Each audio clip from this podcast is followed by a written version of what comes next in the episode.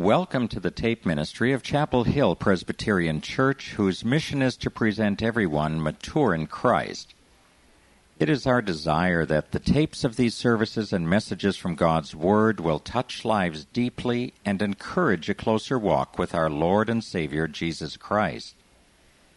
If you wish to contact the church for any reason, please phone us at 253 851 7779 or write us at Chapel Hill Presbyterian Church, Post Office Box 829, Gig Harbor, Washington 98335. At the end of the first section of the recording, please turn the tape over to hear the rest of the service. Now may God richly bless you as you join the people of Chapel Hill in worshiping the Lord and listening to the good news of Jesus Christ.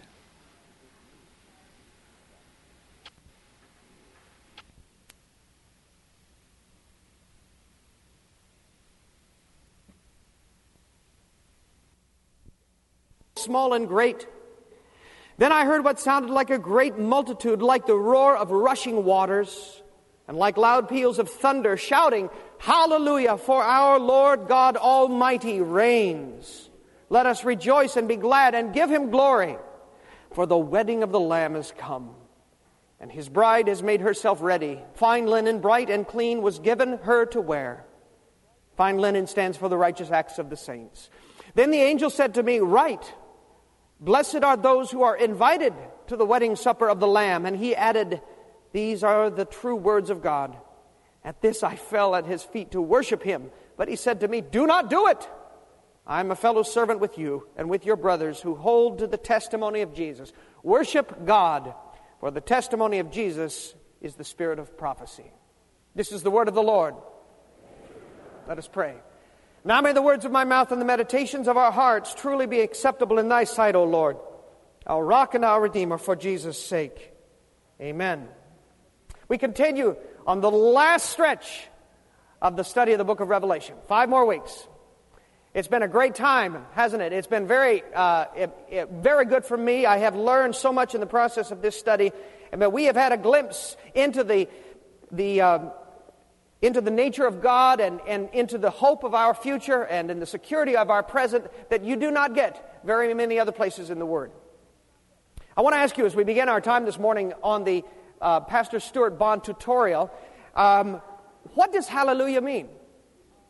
Anyone know? What does hallelujah mean? Almost. Literally, it means you praise God. You praise God. Actually, it means literally, literally, you praise Yahweh. Yahweh was the sacred name that God gave to Moses when he was on Sinai, telling Moses to go and deliver his people. That was the unspeakable name. In fact, the, the Jews consider it so sacred that they don't read that name when they find it in the text of their Bibles. When they come there, they substitute another word, Adonai, which means Lord, instead of Yahweh, because they will not speak the unspeakable name, the sacred name. But Hallelujah means you praise, and Yah is a nickname for Yahweh. I didn't know you gave nicknames to Yahweh, but apparently you do. So Hallelujah, is you praise Yah. You praise Yahweh. You praise God. Did you know that every time you say that, you're saying the sacred name of God? Hallelujah appears throughout the Bible, but there's one book particularly that contains the more, more references than any other. What is that book? Nice guess. The Revelation. Wrong. It was a natural guess, though, wasn't it? The Psalms. You're all going, oh, duh. Yeah, of course, the Psalms. The Psalms is where we find the most appearances of the word hallelujah, and, they, uh, these, and hallelujah appears most frequently in the Psalms in one particular group. Psalm 113 through 118, which are called the Hallel Psalms because they begin, because their focus is on the, that, that word, that praise you, you praise God word. In fact, the Hallel Psalms were written for a specific purpose. They were written, actually, they were sung at Passover. They were sung at Passover. Psalm 113 and 14 were sung before the meal. So Psalm 115 through 18 were sung after the meal. And in fact, do you remember the story in Mark's gospel when it says that they finished their meal, they sang a hymn, and then they went up to the Mount of Olives? This would have been one of the hymns that they were singing, likely, because that was the hymn that you sang after the Passover supper. Now, why were these psalms sung at Passover? Because every one of the, the Hallel Psalms, the You Praise God Psalms, focuses on God's deliverance of the people out of Egypt. It retells the story of the deliverance of God's people out of Egypt uh, from under the bondage of Pharaoh. You might look at those when you're doing your devotions this week. Now let's move to our morning's text with that background. Hallelujah is frequently used in the book of Revelation, right? With all of the angels singing and the elders falling down on their faces and the beasts with eyeballs all over them singing praise to God. We hear the word a lot, right? Right? Wrong! Ha!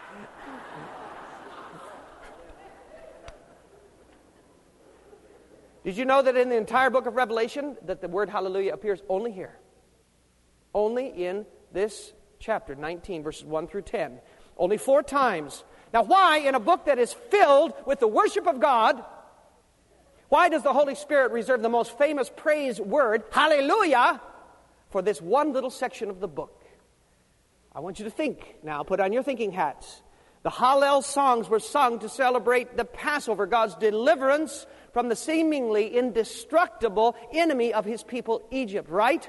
Now, what have we just finished reading about in Psalm 17, uh, in Revelation 17 and 18? I know it's been a while, but think back a few weeks. The fall of the great harlot of Babylon. Do you remember that?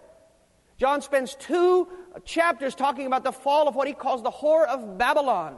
Now, Babylon represented Rome at the time, but Babylon continues to represent any government, any entity that sets itself up in opposition to God.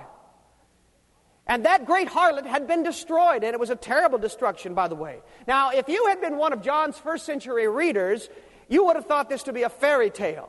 For Rome looked anything but destructible at that point. Rome looked like it was very much firmly in power and seated there for a long time. You would not have believed that she would end up being, within very short time, relatively ravaged and destroyed.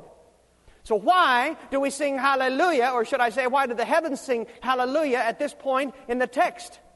Because once again, God has what? He has delivered. Once again, God has delivered. We have been expecting it, we have been hoping for it. The text has promised that God would make all things right and would save His chosen people, the people with His mark upon their forehead and upon their hand.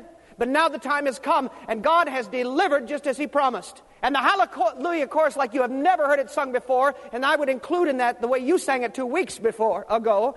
That chorus is so powerful that, that John has to describe it like the rushing of waters and the pealing of thunder.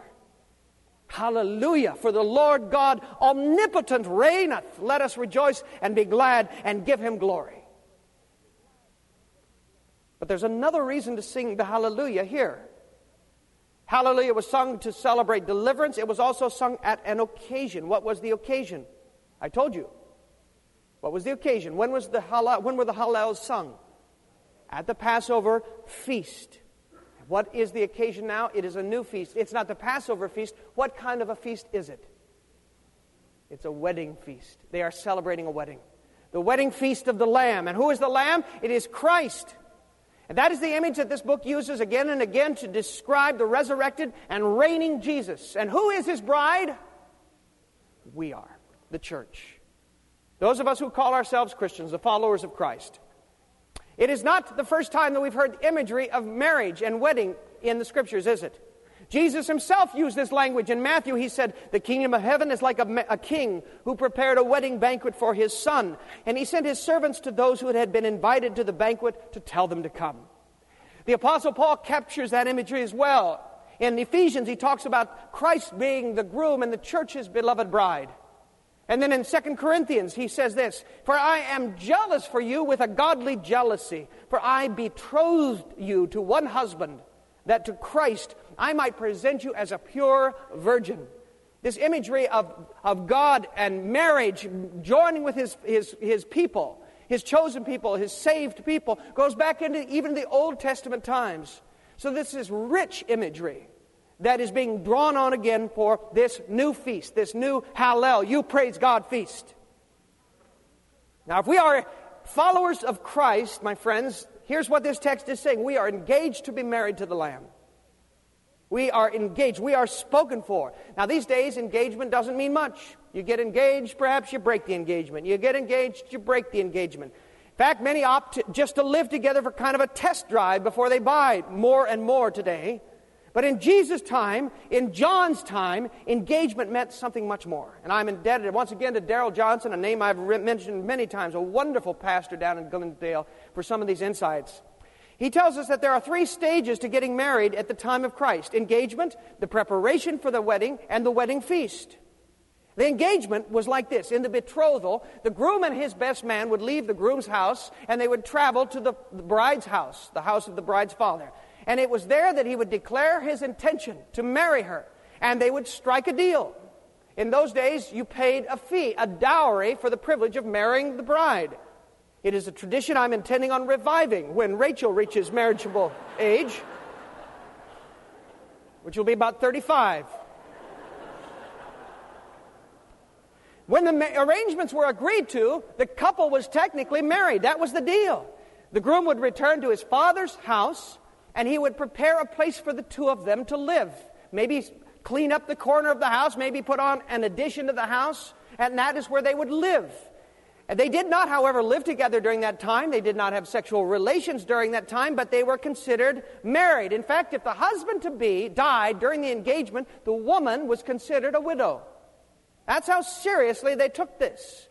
Do you understand now why, when Joseph found out that Mary was pregnant, he made plans to divorce her even though they were only engaged? You get it? Because engagement was more than engagement, it was marriage without the sex. Which is, doesn't sound like a lot of fun to me, but that's the deal. After 12 months, the groom would return, and he was dressed in his finest garments. And no one knew for sure when he was going to arrive. Often it would be at midnight. And so they would show up, and he would have all of his attendants dressed in their finery. And they would stand on the outside of the house and they would shout, The bridegroom has come! The bridegroom has come! Come on out! The bridegroom has come!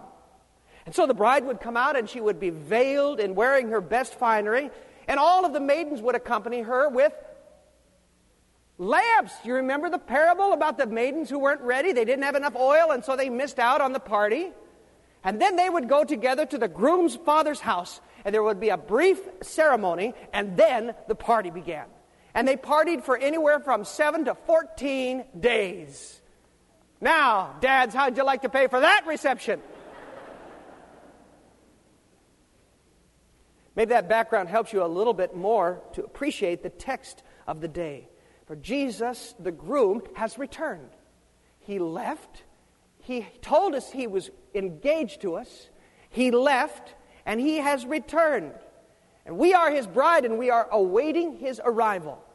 And we are going to have the party of the ages. Now, let me ask what is the price of the dowry that was paid for us? What does the Revelation say the price of the dowry was? His very life the blood of Christ. He paid the ultimate price for his bride. He gave his own blood. That was the price. And then on Easter, he rose again from the dead. We celebrated that three weeks ago. And I, then, as he was preparing to go, and all his, his, his friends were so sad, he said, Listen, in my father's house are many rooms. I go to prepare one for you. And if I go, I will come again and bring you to myself, so that where I am, there you may be also.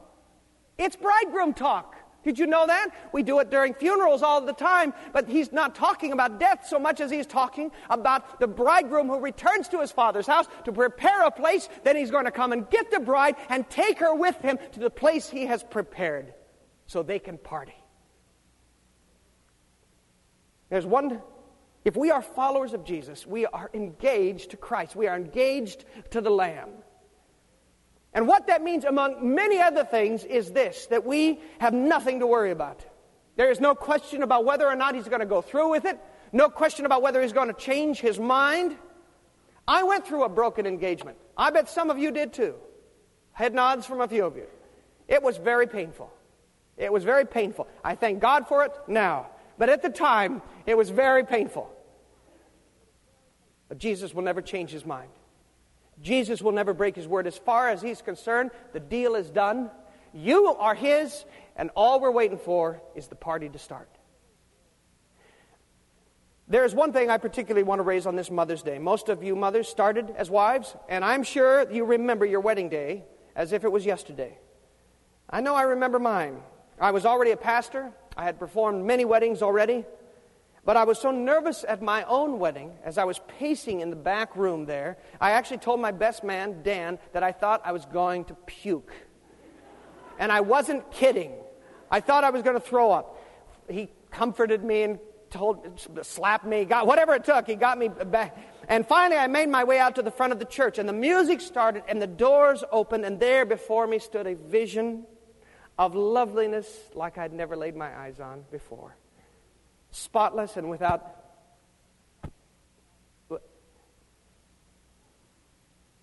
Without blemish and perfect. This happened then too. I had written a song to sing to Cindy from the piano, and I intended to look at her as I sang it. It was a bad idea. I was so emotional, all I could do was look down at the keyboard and keep singing, and I had tears that were dripping on the keys. After waiting 32 years, it was a hallelujah moment for me, if ever there was one.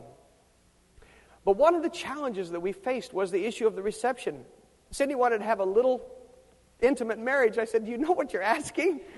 We can't do that. Everyone's going to want to come, and I think the whole church did turn out. In fact, we, it was a choice of either having it University Place Presbyterian Church or having it here with two services. The first would be contemporary, the second traditional. so we opted for University Place. And we wanted everyone to come and celebrate with us. I certainly did, but we also wanted to have a, and we wanted to have a reception. So we had a reception right after the wedding, and, and everyone could come down, and we had cake and, and, and a fun time. But we wanted to also have a more intimate time with close family and friends. And so we added at CI shenanigans and looked out over the water. And for a guy who doesn't like to dance, I bunny hopped and conga lined my little heart out because I was a married man. But the hardest decision that we made was whom to invite to that second reception. I mean, it was really tough. We had so many folks that we loved. The room would only hold so many, though. And more to the point, the checkbook could only afford so many. So, who would be the recipient of the invitation to that wedding reception? The wedding feast of the Lamb is an entirely different story. There is plenty of room. The Father has unlimited resources. The table has been laid. And the issue is not whom shall we invite. The answer is what? Who has been invited? All have been invited. All of you have been invited to the wedding feast of the Lamb. The issue is not the invitations. The issue really is the same issue you brides and your mothers have dealt with every time there is a wedding. And that is not the invitations, but the what? The RSVPs. No one gets back to you. Do you remember how badly you felt about that? You sent out lovingly, you fill out, hand sign all of these invitations, and they go out and you say, Won't you come and celebrate with us? And in fact, not only will you come to the, to the wedding, we have a special party that we want to throw, and we want you to be there with us. And you say, Please do us the favor of responding and, and indicate how many there will be. I've enclosed an envelope, I put a stamp. All you got to do is say yes, put it in the envelope, stick it in the mailbox, and you're done. What's wrong? What? I'm being funny. Good. Okay.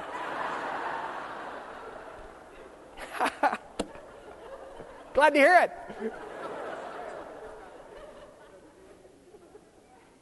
and the, and the, the RSVPs don't come. And so you sit and you wait and you wonder why and who and when will it get there? Now you know how Jesus feels. You see, the invitations have gone out. All of you are invited. And he says, all you need to do is say yes. All you need to do is respond. And you are welcome to the feast. And yet, so many don't do it. The difference, though, in this story is this when we don't RSVP, when we don't RSVP, we aren't just ditching a party. We're leaving the groom at the altar. My friends, the greatest invitation ever has been sent out to us. The Lamb of God, Jesus the Son, invites us all to be united to Him in holy and eternal matrimony, to live in relationship with Him forever. And I would ask you on this Mother's Day, you remember what it was like, ladies. Have you responded to this gracious invitation? Have you sent the envelope back? Or is it sitting somewhere gathering dust?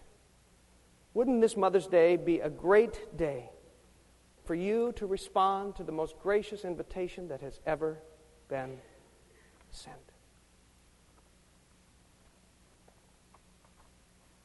Let us pray together as the ushers come forward.